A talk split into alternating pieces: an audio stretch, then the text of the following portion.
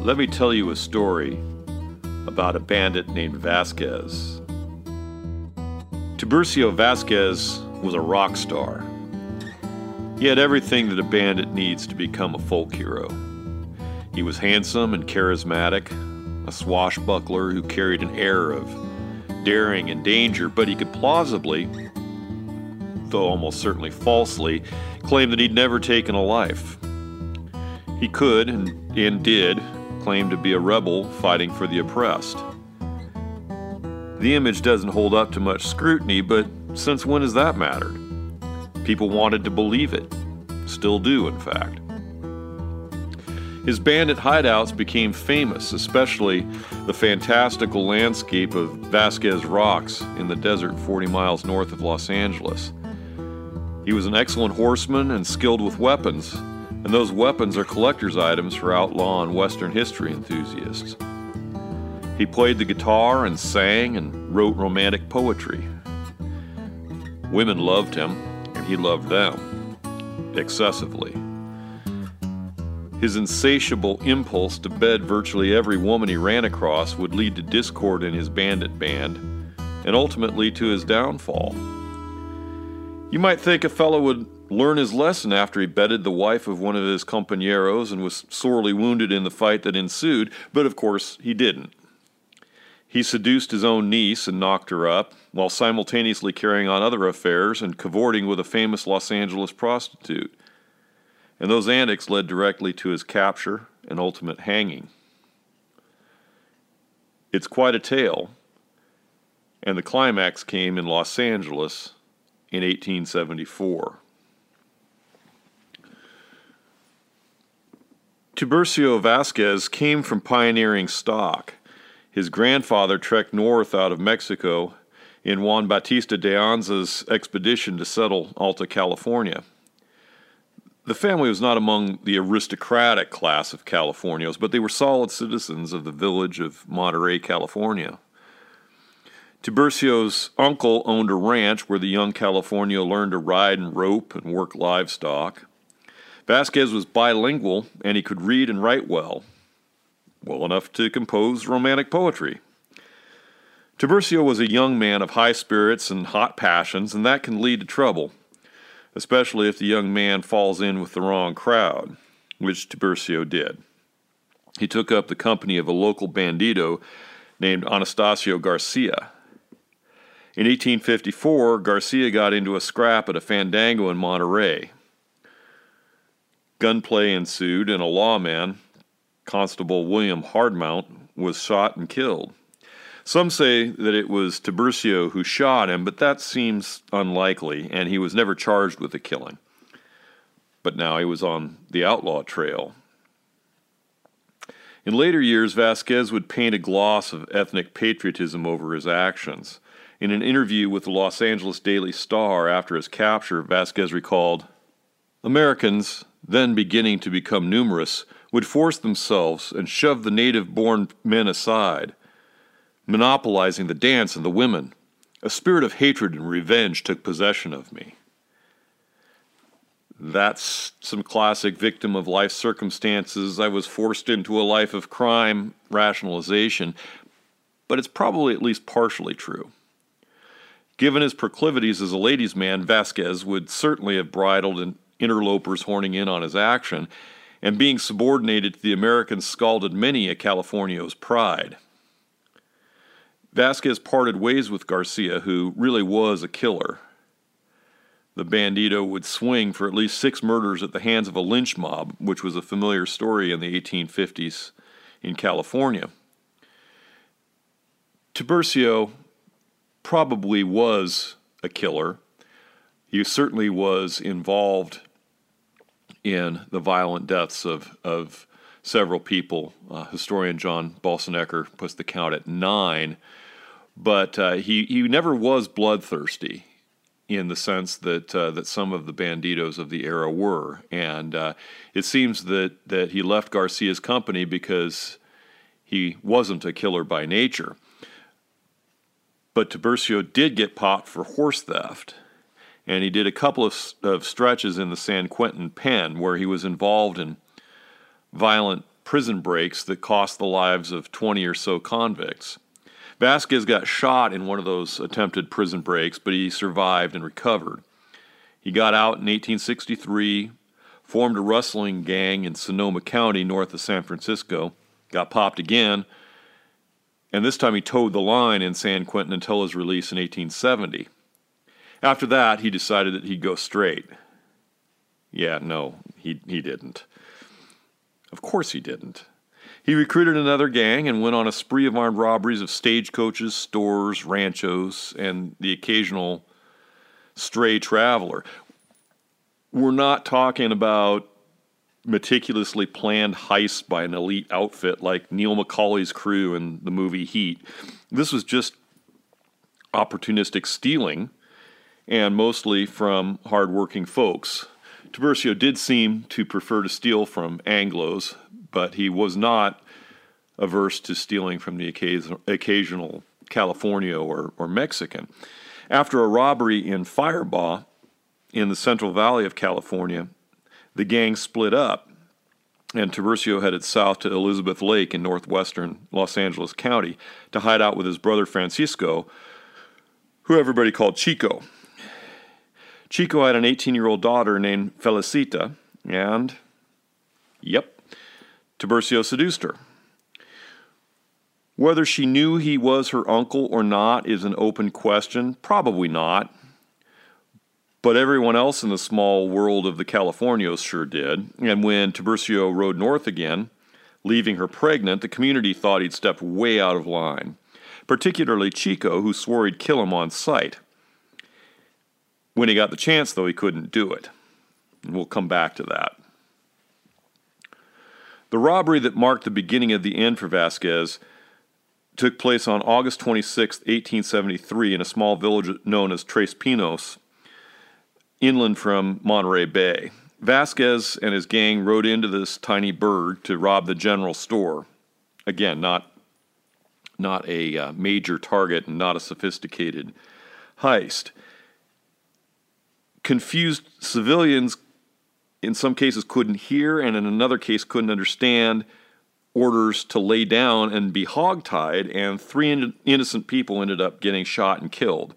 Vasquez denied personally killing anyone, but testimony indicates that he shot two of them, one of them a hotelier who he shot through a door. The robbery and the killings sparked outrage across the state, and the governor activated Sheriff Harry Morse, who was one of the toughest lawmen and, and one of the most skilled manhunters in California. The Vasquez gang fled south towards Los Angeles, and Morse pursued them. Los Angeles was actually a pretty smart play for the gang. The mountains and the deserts around the, the Los Angeles basin were, uh, and, and still are, very rugged terrain, a good place for hiding out, good for eluding pursuit. One spot in the desert north of the city is known today as Vasquez Rocks because the gang used the sandstone formations as a fortress hideout. I've posted pictures of Vasquez Rocks on uh, Frontier Partisans accompanying the post announcing this podcast, and you'll you'll recognize them because the landscape there is so alien looking that it's been used a whole bunch of times in movies and TV shows to represent another planet. Another benefit of being in Los Angeles was that at least a large portion of the California community, especially the, the poorer classes, were inclined to help a bandit like Vasquez, or at least not turn him in if they knew where he was. Tiburcio could go to fandangos in Sonora Town in Los Angeles and drink and dance and chase the ladies without too much risk. And that was important to him. Tiburcio Vasquez was a very social man. The gang's main hideout in Los Angeles was an adobe home of Greek George Caralambo, a former U.S. Army Camel Corps driver who had married into the huge Lopez family, a ranchero clan of considerable note in California. Greek George's place was in what we now call West Hollywood, not far from the Sunset Strip.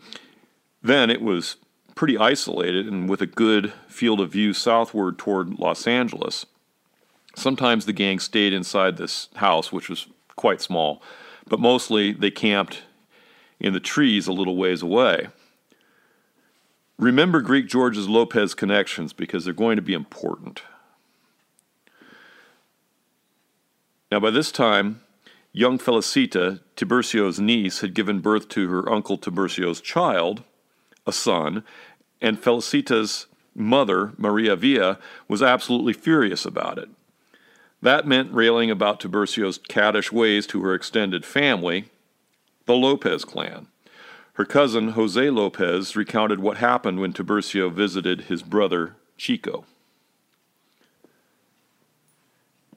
Tiburcio got down on his knees and begged Francisco's forgiveness. He told Francisco that he knew that he had brought disgrace on him and had ruined his family.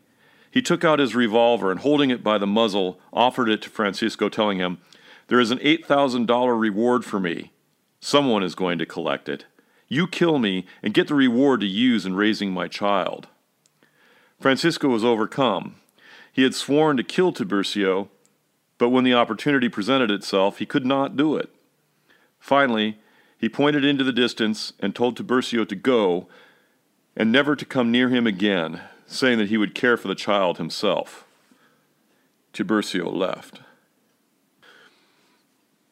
While hiding out at Greek George's place, Vasquez recruited an 18 year old sheep herder, a kid who was starstruck by the famous Bandito, to provide intel on likely targets in the Los Angeles area. The young man told Vasquez about an Italian sheepman named Alessandro Repetto, who lived on a ranch about seven miles northeast of downtown Los Angeles in what's now Monterey Park. According to the kid, the sheepman had about $10,000 on hand, which would have been a major haul for the Vasquez gang. The intel was not so good. Vasquez approached Repetto's house on the hill overlooking the ranch, claiming to be a sheep shearer in, in search of work, but Repetto wasn't buying it. He took one look at Vasquez's fine clothes and his soft, uncalloused hands and called bullshit. He knew he was dealing with a bandito. Repetto called him out on his ruse, and Vasquez admitted that he was a robber. And he told Repetto that he was here for the $10,000 that he knew was on the ranch. He had Repetto lashed to a tree and threatened to hang him unless he handed over the loot. But ranching in these modern times had grown considerably more sophisticated than Vasquez was accustomed to. Repetto didn't keep his money at the ranch house. It was deposited at the Temple and Workman Bank in downtown Los Angeles. Repetto offered to write a check and send his nephew to the bank to get the cash. That's better than hanging. How Vasquez thought this could play out well is hard to figure. He must have really, really wanted that $10,000. Repetto's poor nephew was completely freaked out, convinced his uncle was going to be murdered.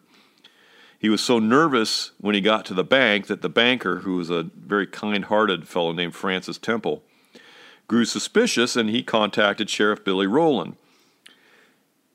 Questioned about what was going on, the nephew broke down and he revealed the whole story.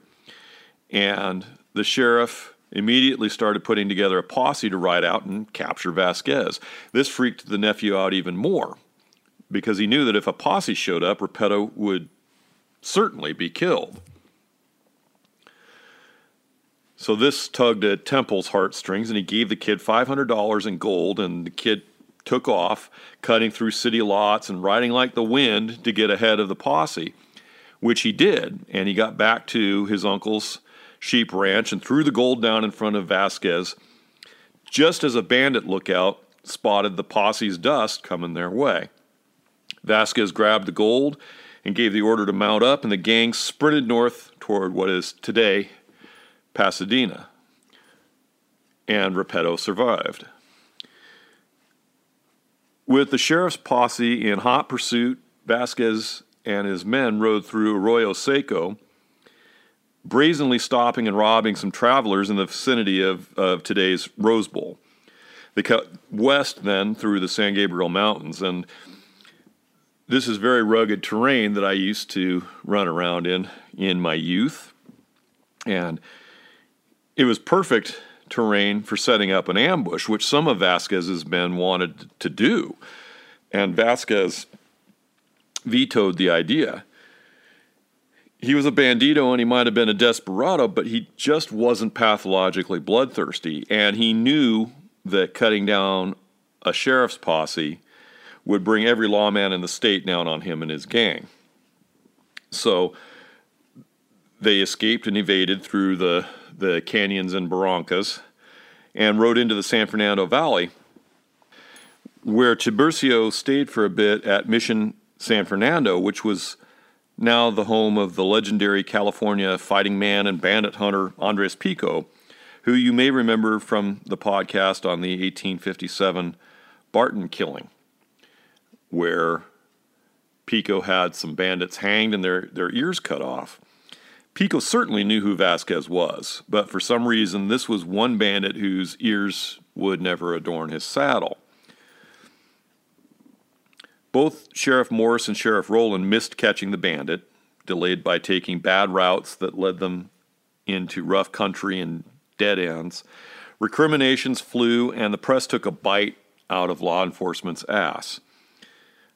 Vasquez slipped away and back to Greek George's place. Remember when I said that Greek George's Lopez connections were going to be important?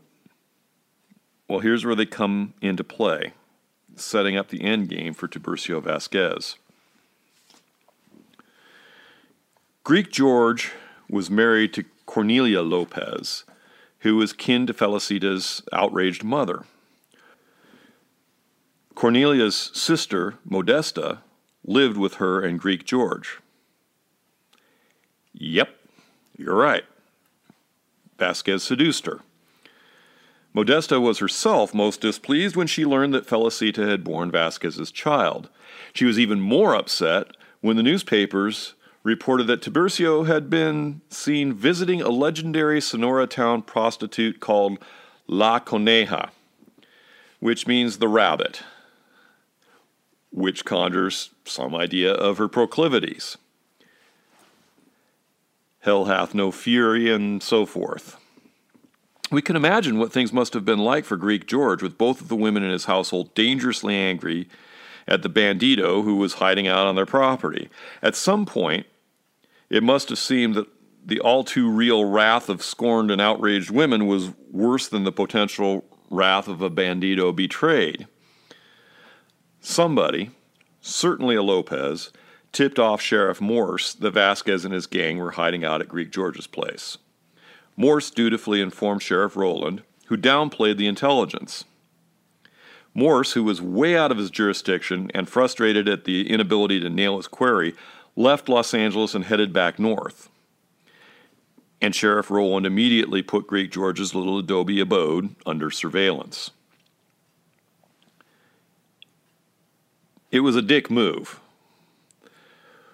However, the surveillance did indicate that there was a very high probability that the Vasquez gang was indeed holed up at the property.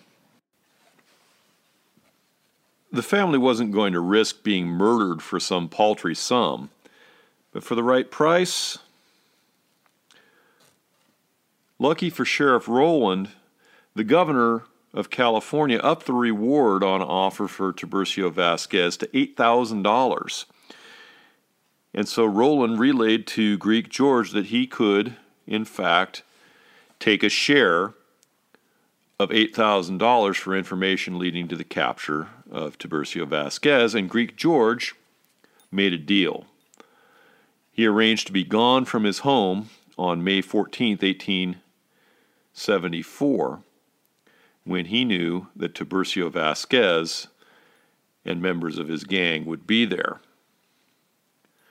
Sheriff Rowland very discreetly put together a posse disguising their gathering and their route out of downtown Los Angeles so that none of Vasquez's informants could pick up on the action. They headed out in the fog of early morning, about 2 a.m., and among them was Detective Emil Harris, who left a very detailed account of how it all went down. Harris described the posse moving very slowly and carefully around local farms so that, that they wouldn't cause dogs to bark and establishing themselves on the hills overlooking Greek George's place. And through the fog, one of the posse members spotted a horse that they were pretty sure belonged to one of Vasquez's lieutenants named Chavez. The lawmen also commandeered a wagon driven by a couple of young Mexican boys. In the meantime, the fog had lifted materially, and a man was seen to leave the Greek George house on a gray horse.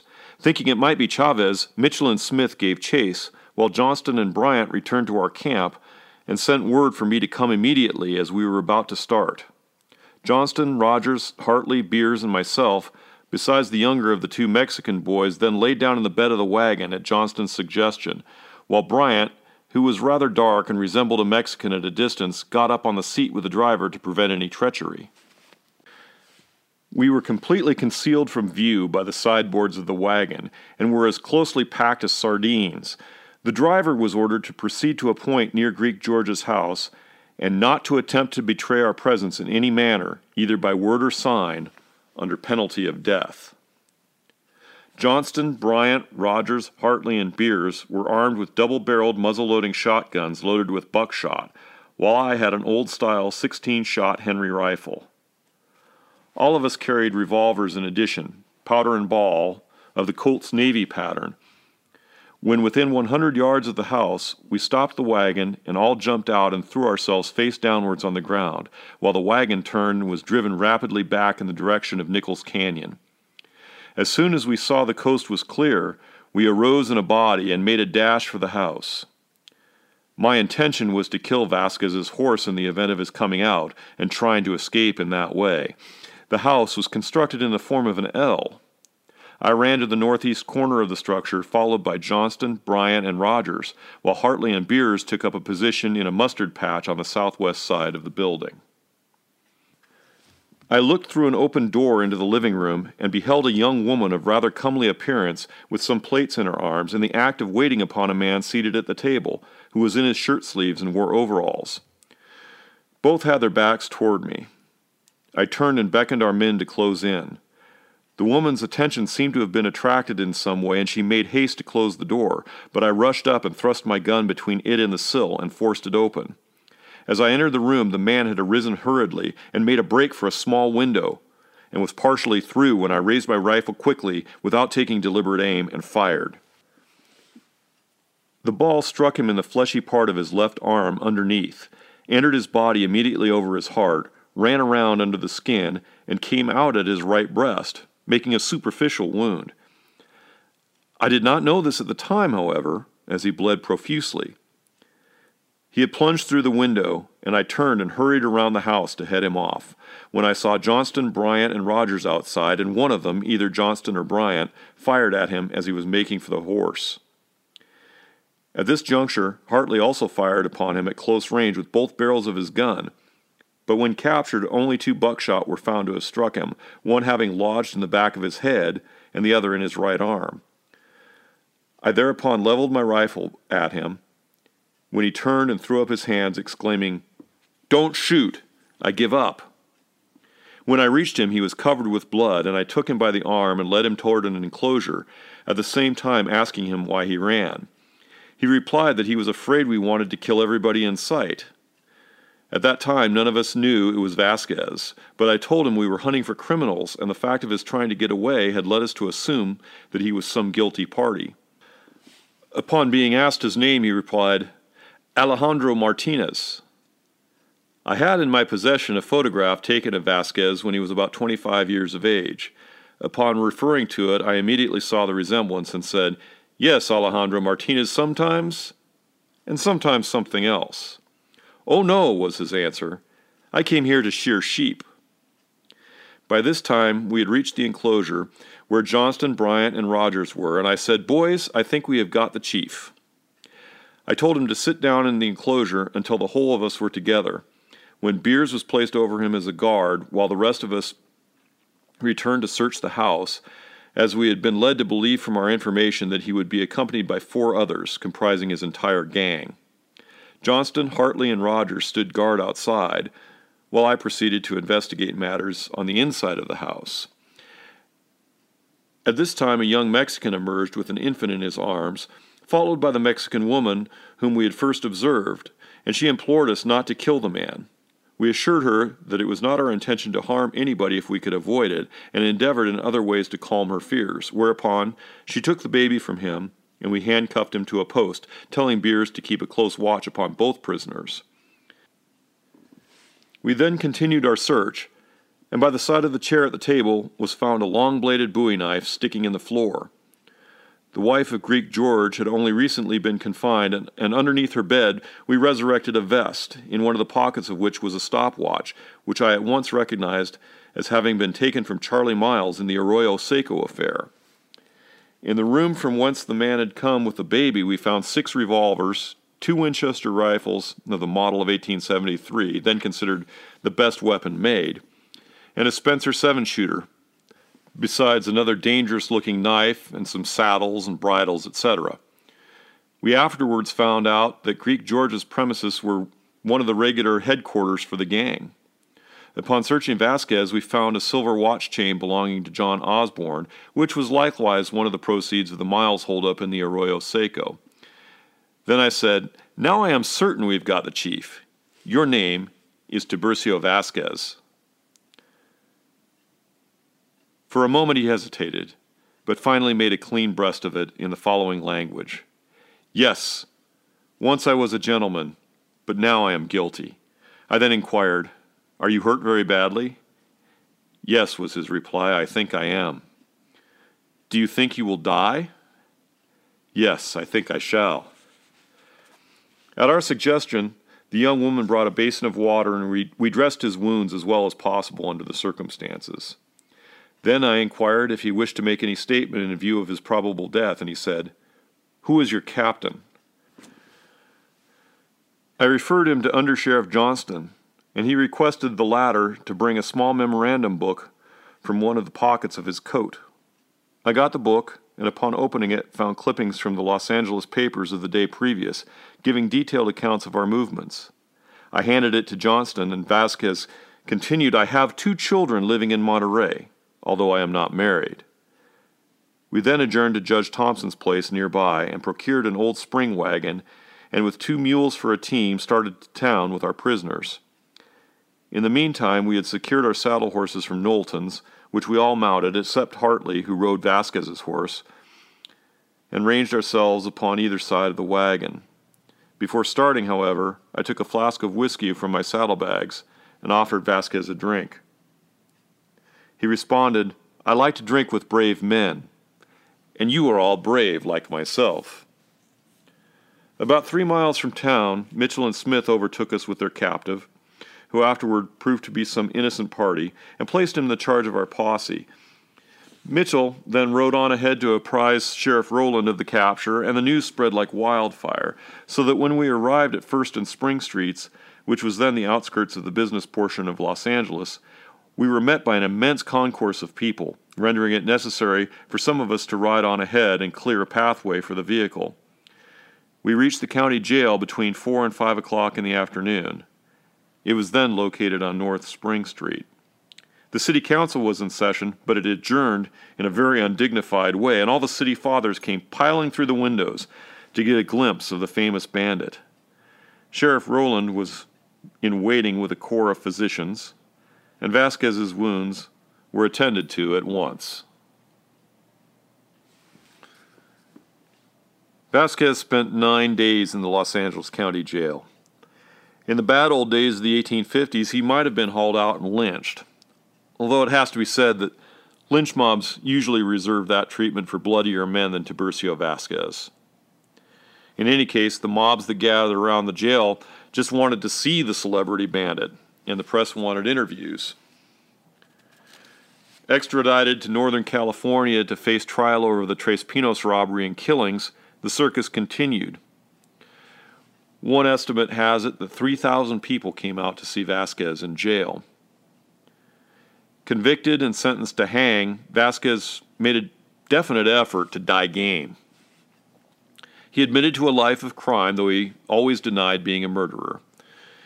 He smoked cigars calmly, wrote poetry, and posed for a number of photographs, and expressed admiration for the coffin that had been custom built for his eternal sleep he calmly met the hangman in San Jose on March 19, 1875. He was 39 years old. For a whole bunch of reasons, bandits and highwaymen and pirates often end up being romantic figures. Tiburcio Vasquez is no exception. Indeed, he is still held in high regard in some quarters, high enough that a health center and a high school in California are named after him. Does he deserve that status? I'll let John Boessenecker, who wrote the definitive account of Vasquez's life, have the last word on that. In the end, Tiburcio Vasquez, like Jesse James, Billy the Kid, Butch Cassidy, and other outlaw folk heroes, will forever ride through our collective imaginations as the laughing, romantic bandito, seducing young women, robbing the Anglos, outwitting sheriffs, and escaping on horseback into the mountains. While a portion of his power and potency lies in that mythical image, the real Vasquez made an indelible mark on his world. In an era when most Hispanics were largely disenfranchised, often deprived of basic civil rights, and able to obtain only the most menial labor, rightly or wrongly, he came to symbolize their struggle for social justice. When people are oppressed, they will grasp at anything that gives them hope. Californios and Mexicans needed a man they could hold up as an avenger who acted out their collective desire to resist a society that had marginalized them. In death, his legend grew even larger and to many Hispanic Americans, Tiburcio Vasquez remains a powerful symbol of their ongoing struggle for ethnic, social, political, and economic equality.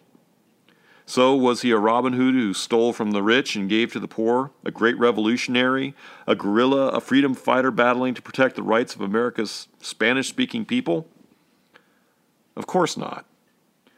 But generations of Hispanics have believed he was, and that is what makes him significant.